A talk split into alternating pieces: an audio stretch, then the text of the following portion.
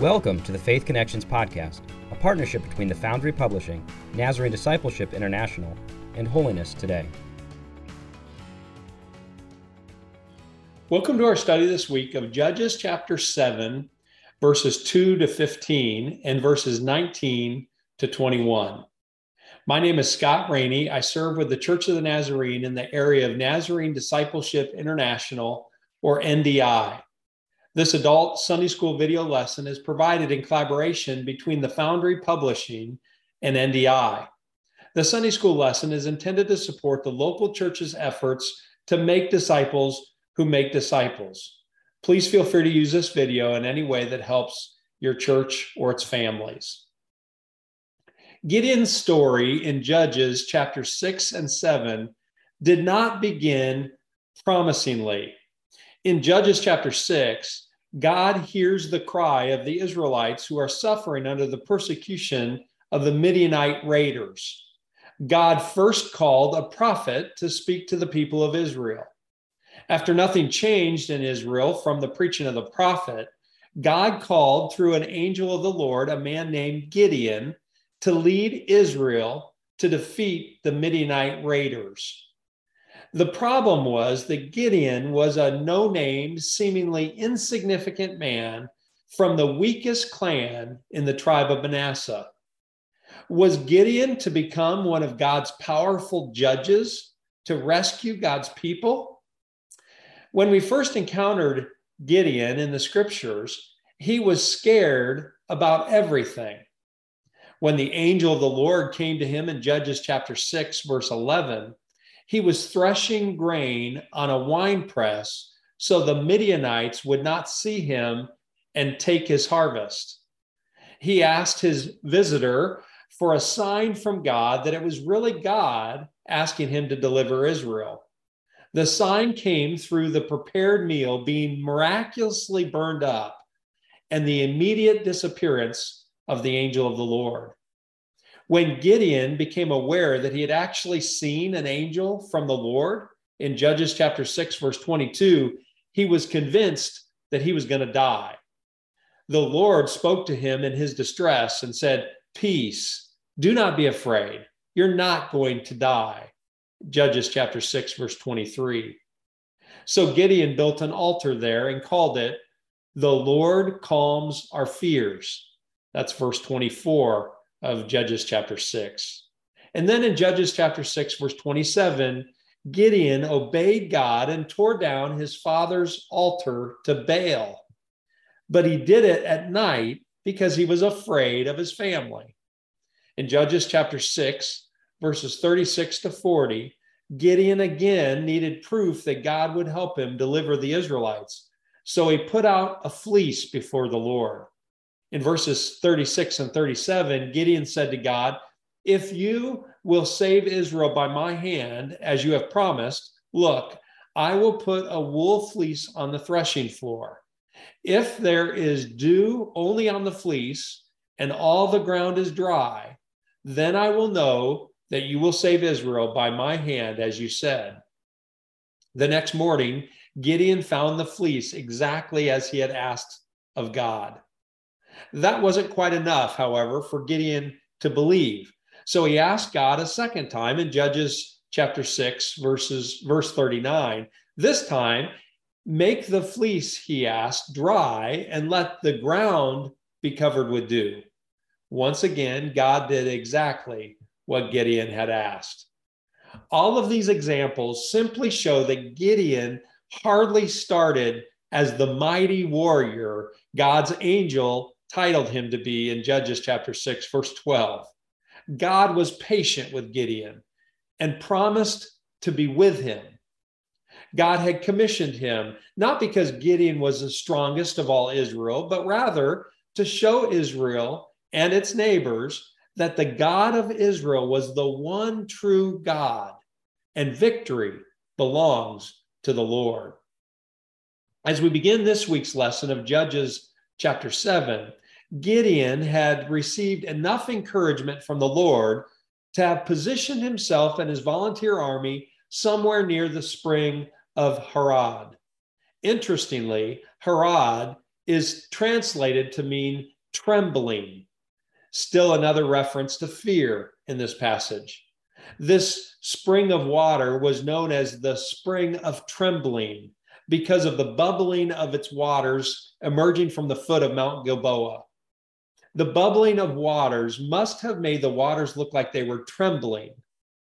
Gideon had tested God by asking for three signs one with the angel and with and two with the fleeces now it appears that god would test gideon in judges chapter 2 st- chapter 7 starting in verse 2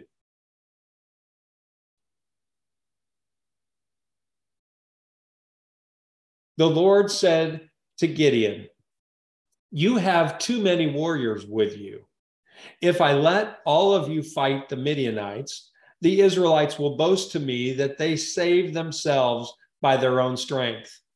Therefore, tell the people whoever is timid or afraid may leave this mountain and go home.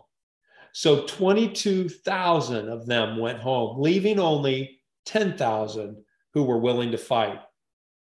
But the Lord told Gideon, there are still too many. Bring them down to the spring, and I will test them to determine who will go with you and who will not. When Gideon took his warriors down to the water, the Lord told him, Divide the men into two groups. In one group, put all those who cup water in their hands and lap it up with their tongues like dogs.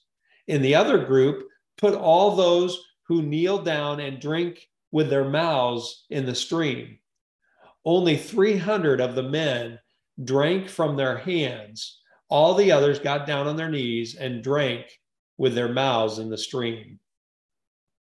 The Lord told Gideon, With these 300 men, I will rescue you and give you victory over the Midianites. Send all the others home.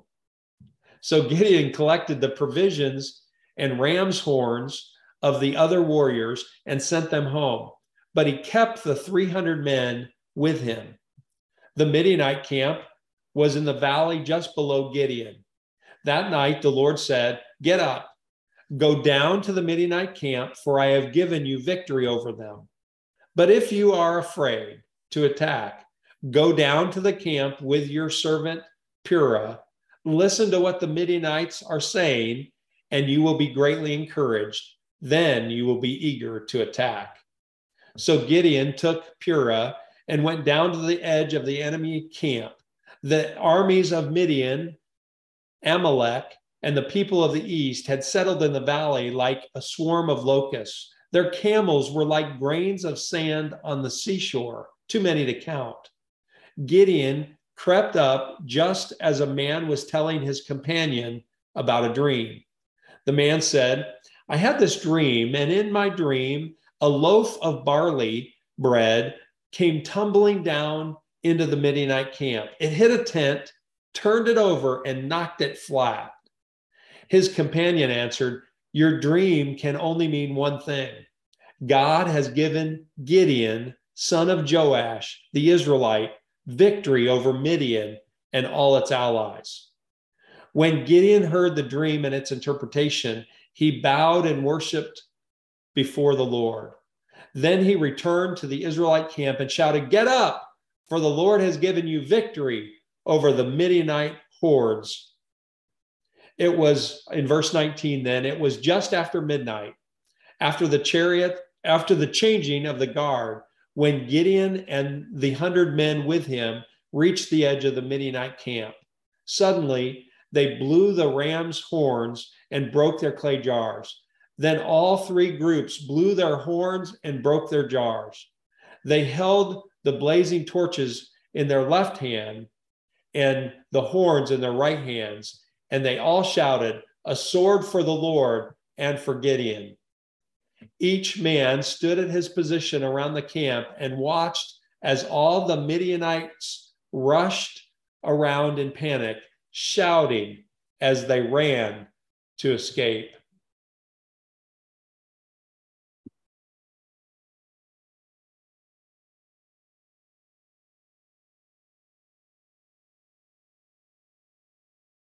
Gideon had gathered 32,000 men to fight the Midianites. These soldiers would have been men from the small towns and villages across Israel. These were volunteers with military training and without any professional armor or weapons, things like helmets, shields, swords, spears, and javelins were likely few in numbers. I remember when we were serving as missionaries in Kiev, Ukraine in 2014, the revolution of dignity had just begun. The people of Kiev and surrounding towns had gone to the city center in Kiev to protest against the brutal treatment the existing government had unleashed on a group of university students. Crowds in the city center, known as Maidan, grew to the hundreds of thousands. The military police were sent out by acting president Viktor Yanukovych to disperse the crowds. A standoff of sorts ensued for months. The military police, decked with all the necessary weapons of war, were coming up against a populace who had no weapons. The people began to create makeshift Molotov cocktails as their defense. I remember hearing that a large group of citizens had taken over one of the government buildings downtown. The message came across Twitter that the people had poured soapy water on the floor of the government building to try to keep the military police from entering. Can you imagine? It was trained military police with weapons against the citizens of Kiev with soapy water. Gideon's volunteer army was in a similar situation to the people of Kiev in 2014. According to Judges chapter 7, verse 12, the Midianites, the Amalekites, and all the other eastern people had settled in the valley thick as locusts. Their camels could no more be counted than the sand on the seashore. These raiders of Israel far outnumbered the 32,000 men Gideon had assembled only a few miles away. The warring armies were close enough to each other that both sides would have noticed the smaller sized army of Israel. The author of Judges mentions the camels of the raiding armies. They could no more be counted than the sand on the seashore, according to verse 12 of chapter 7. These desert nomads had started using camels for raiding the, harvest, the harvest of Israel and for taking any other plunder they could carry off. In the end, the Midianites were greater in number and far more prepared for battle than was the Israelite army. According to God, however, Gideon had gathered too many men, and God's testing of Gideon begins. In Judges chapter 7, verse 2, the Lord said to Gideon, You have too many men. Can you imagine how this must have sounded to Gideon? God's rationale was that if God helped Gideon's 32,000 men defeat the Midianites, the people would boast against God, saying, My own strength has saved me. Verse 2 of chapter 7. So God told Gideon to send, a, to send anyone home who was afraid to go into battle. There's a play on words here. Remember that they are at the spring of trembling. God said, any who trembles with fear may turn back and leave Mount Gilead. 22,000 men leave, two thirds of Gideon's volunteer army, leaving only 10,000 men. Undoubtedly, the Midianites would have seen the exodus of such a large number of Israel's army. With the first test from God behind Gideon, God brings a second test. In verse 4, God said, There are still too many men. The first group had a voluntary departure based on fear. This time, God would thin out Israel's army even more. He instructed Gideon to take them down to the water for a drink. Those who got down on their hands and knees to sit like mouth to water were to go home. Those who scooped up water into their hands to drink would stay. Another two thirds of Gideon's army was sent home. leaving only 300 soldiers. Some commentators have suggested that these 300 men that remained were more alert for battle, proven by their position at the water's edge. God's primary reason for reducing the army was not, however, to pare down to a committed corps. Instead, God wanted everyone to know that this battle was won only because God fought for Israel. You see, human weakness can be the avenue, if we're humble and full of faith, to revealing the Lord's strength in our lives. We don't have to push away from human weakness, deny it, or even despise it.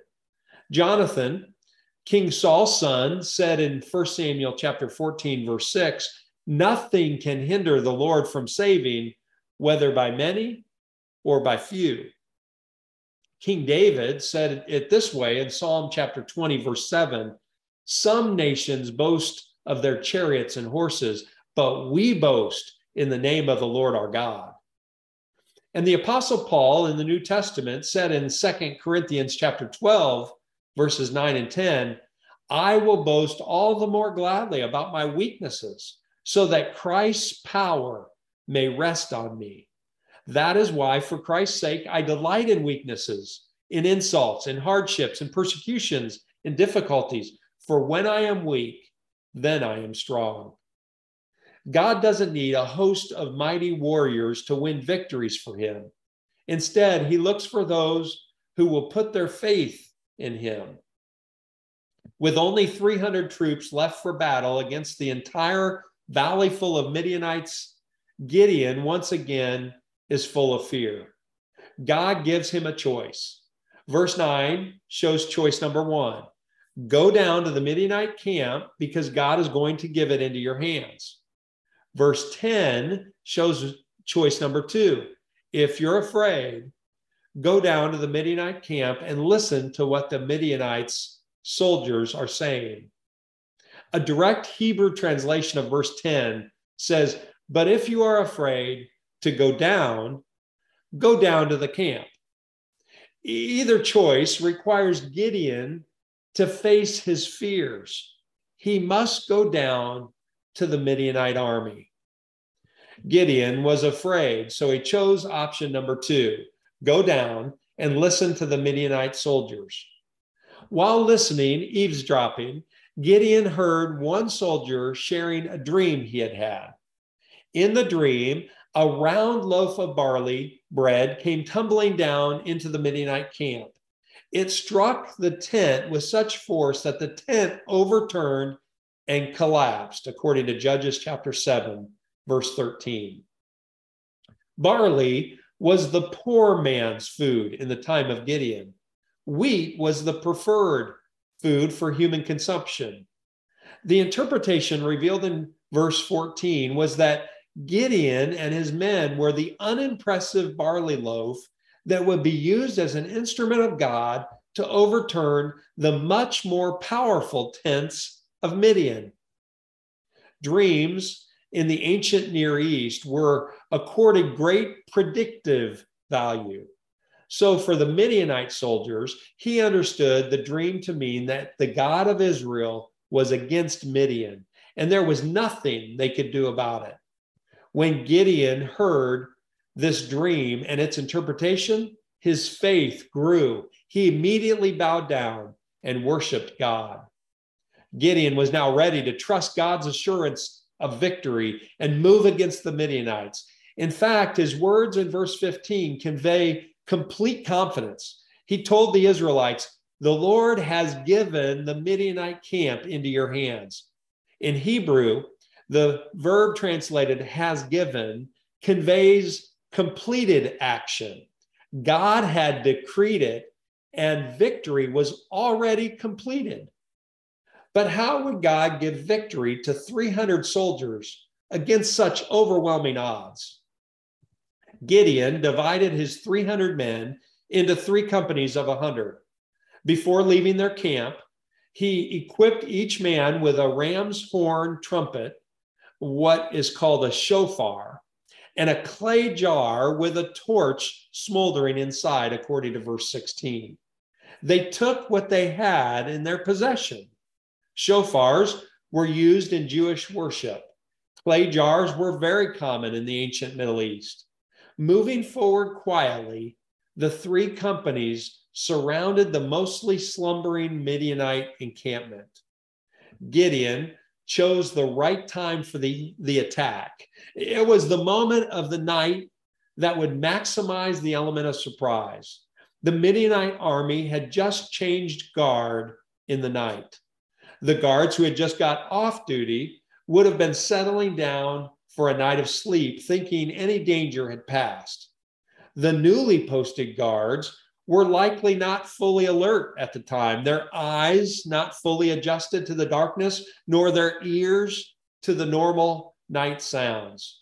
Suddenly, piercing the stillness of the night, came the long, sharp blasts, first of a hundred, then 200, then 300 ram horns, horn trumpets.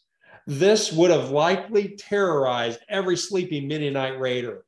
Then the 300 soldiers of Gideon simultaneously smashed their clay jars, adding disharmony and mystery to the noise.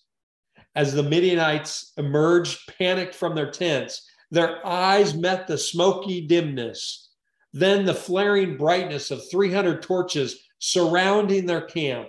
Finally, the Israelites shouted, A sword for the Lord and for Gideon. The camp, it seemed, was under attack from all sides. Everything Gideon and his 300 men did the trumpet blast, the smashing of the jars, the torches, the shouts converged on the senses of the Midianites to convince them that they were about to be overwhelmed by an uncountable Israelite host. Where the Israelites had cried out to the Lord in Judges chapter 6, verse 6, now, according to Judges chapter 7, verse 21, the Midianites were running and crying as they fled. The Midianite panic was so great that God caused them to turn their swords on each other. God had won a great victory for Israel that day.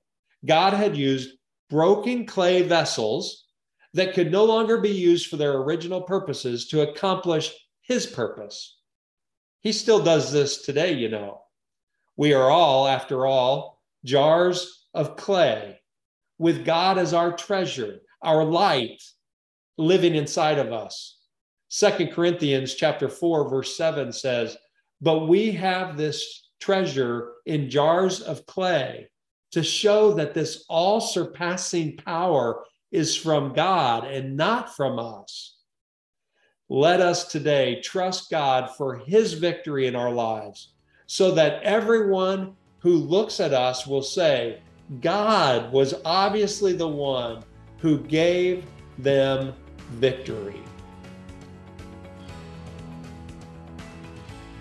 Thank you for listening to the Faith Connections podcast. If you wish to order Faith Connection materials for your local church, please visit thefoundrypublishing.com.